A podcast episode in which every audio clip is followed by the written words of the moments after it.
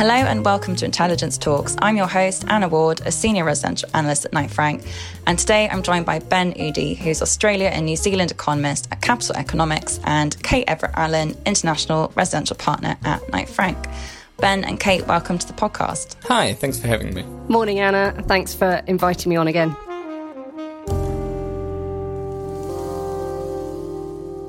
So, in this episode, what we'll be doing is looking at what is coming next for countries with runaway house prices. So, the pandemic has for many countries led to exponential house price growth. And in the UK, despite the end of the stamp duty holiday, we continue to see near double digit annual growth. So, to get a sense of what might be coming next, we'll be looking at what's going on in New Zealand and Australia, both countries which have also seen significant house price growth during this period. So, Ben, I guess what we'd be interested to know from the UK is um, what New Zealand and Australia are doing to sort of cool housing markets, and I suppose things that could potentially come over here.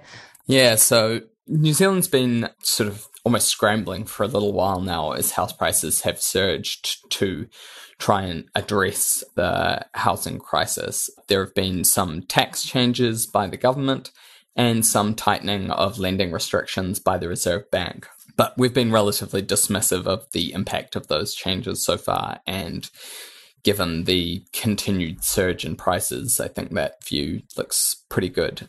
However, the Reserve Bank has recently been granted the power by the government to implement debt to income restrictions. So, limiting the amount of debt that a household can have based on their level of income. We're expecting those changes to be implemented early next year. The Reserve Bank has all but confirmed that they will implement them. We're still waiting for the precise design of that policy, but it's likely to limit the amount of debt that any household can have to roughly six times their income. So, for a single person household on $100,000, they could have a mortgage of up to $600,000.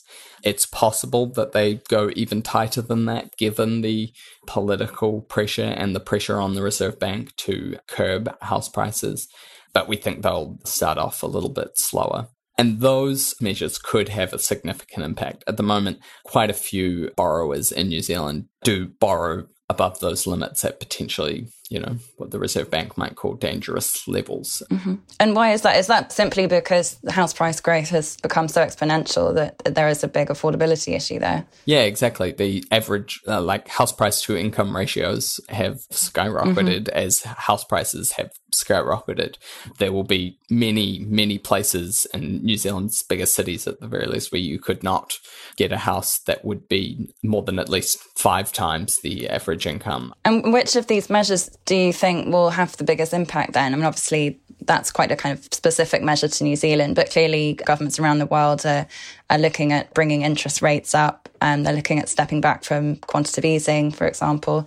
Yeah, so simply on a the amount that interest rates will go up for residential mortgages, rising OCR interest rates are, or official cash rate interest rates are likely to have the bigger impact. Mm-hmm uh, central banks turned to quantitative easing really when they were out of options on conventional interest rate cuts. And so while most central banks will at least stop expanding quantitative easing purchases before they start hiking interest rates, the bigger impact to retail interest rates is likely to occur when central banks raise interest rates. And how high are you expecting them to go? Because, I mean, at the moment in the UK, the bank has sort of avoided bringing them up for this current moment, but it's looking likely they might do that later in the year or at least early next year but uh, obviously they're still historically fairly low. Is that the case also in New Zealand and Australia? And how high do you think they'll have to get before they'll have a big impact? So in Australia, uh, interest rates we think are likely to stay low for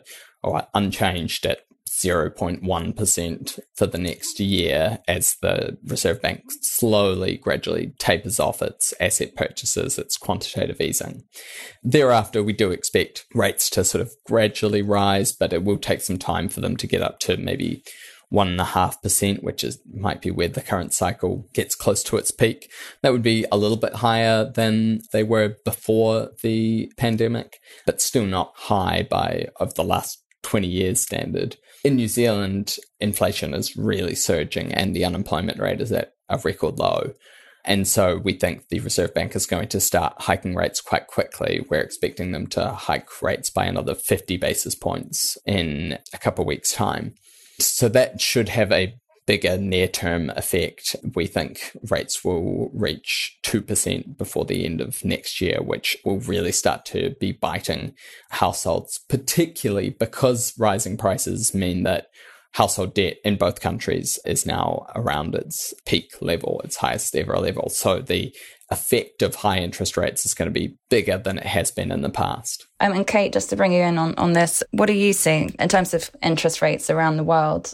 Um, we're monitoring pretty much all of the markets and that we, we've got a, a, presence in. So pretty much across all world regions. I think from our perspective, our view is that the Eurozone is probably going to be one of the last sort of central banks to raise rates. So potentially that could be one area where we see sort of continued international flows into the market there because of, of the relatively cheap finance.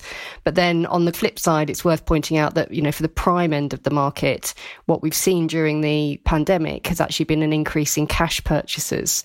So there is an argument that actually the prime end of the market might be better insulated than the mainstream housing market because of their less reliance on finance and leverage as a result. So it'll be interesting to see. I mean, we saw something similar after the financial crisis, but it'll be interesting to see how that plays out over the next few months. Yeah, no, certainly. And I mean, if we're comparing Australia and New Zealand, from what you've said, the situation in terms of house prices sounds a little more extreme in New Zealand.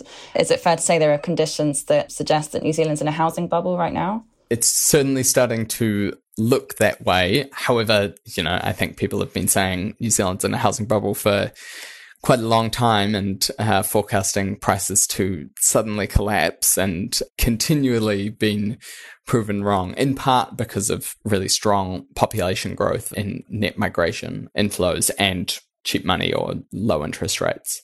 But the pandemic has unwound both of those things, or, you know, initially made interest rates lower and property prices higher but those look to be coming off. Net migration is still really low at the moment because no one can come into New Zealand right now. And so those effects that have been propping up property prices are starting to unwind.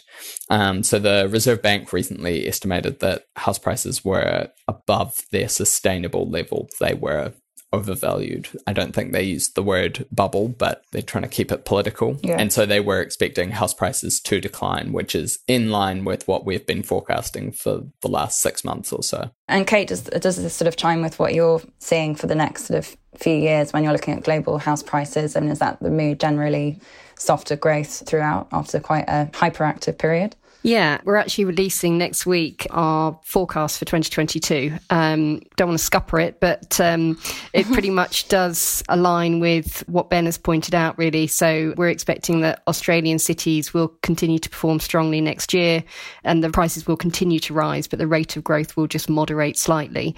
And I think really there's a, a lack of supply is, is quite a key issue in a number of prime markets, particularly in Sydney.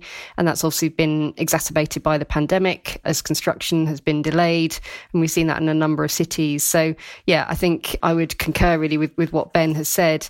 I would also point to the fact that both Australia and New Zealand, the governments are quite proactive in terms of stepping in early to bring price growth under control. We've seen quite a host of measures introduced since about 2016, particularly targeting non-residents, so either higher rates of stamp duty or or even bans in in New Zealand on foreign purchasers buying existing property. They can still buy new build, but those sorts of measures, the governments don't seem averse to taking quite big decisions on on the property market to try and curtail price inflation.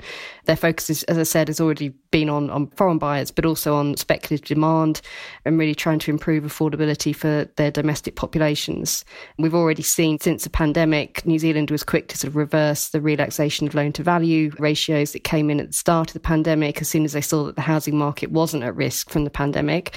And in October, we've seen the banking regulator in Australia has raised the minimum interest rate buffer. So they're, they're trying to make it slightly harder to approve home loan applications. So there are measures coming in already and um, with interest rate rises in New Zealand now in, in place and, and sort of likely to continue, and Australia potentially around the corner, then I expect that we will continue to see the rate of growth moderate, but I don't expect to see prices start to fall. And just to finish, just given the zero COVID policies that we've seen in Australia and New Zealand, I suppose when we look back in a few years at, at all of this, do you think that their approach was, in terms of for their economies, do you think that will be detrimental for their housing market going forward?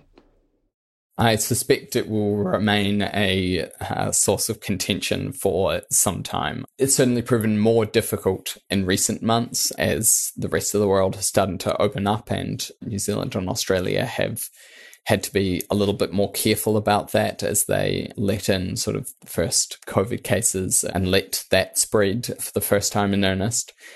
I think the long standing impact on the housing market is likely to be similar to what we're seeing now, a boost to prices in the near term.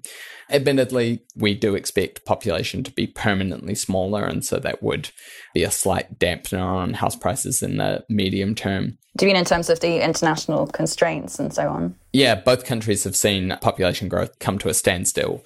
And even if population growth now goes back to its pre virus levels, that 2% less people in both countries is going to weigh on demand for housing. Kate, have you noticed any of those sort of trends of people sort of opting to want to live near a family and that kind of thing, and perhaps changes in migration around the world and the sort of knock on impact on housing? Yeah, so a couple of things on that. We did a survey last year on expats, and actually, there was quite a significant number of Australian expats who, working abroad, the pandemic had prompted them to want to return home or at least purchase a, a property back home. And I think that as borders start to open up, we'll start to see that that flow of money back into Australia. The other factor is, I think the lockdowns have probably shone a light for many wealthy Australians on the convenience of having a second home in Australia or potentially even in the same state as their primary residence, given that there was such a variation in, in lockdown rules from state to state.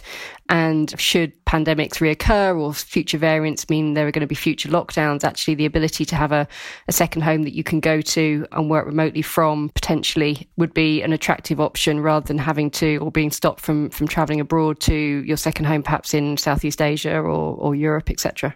Oh, yeah, though it would certainly be interesting to see what the kind of longer lasting impacts of all of this will be. Thank you very much, Ben, for joining us. Interesting time, so we'll have to get you back on the podcast once things have become a bit clearer. But yeah, really appreciate your insight. Thank you, Kate, as well, for joining. Thank you. No problem. Thanks, Anna. For more analysis, you can subscribe to our research note, which goes out every Monday, Wednesday, and Friday. You can see our show notes for more details on that. And please do subscribe wherever you get your podcasts and listen out for our next episode in two weeks. Thank you for listening to this week's Intelligence Talks.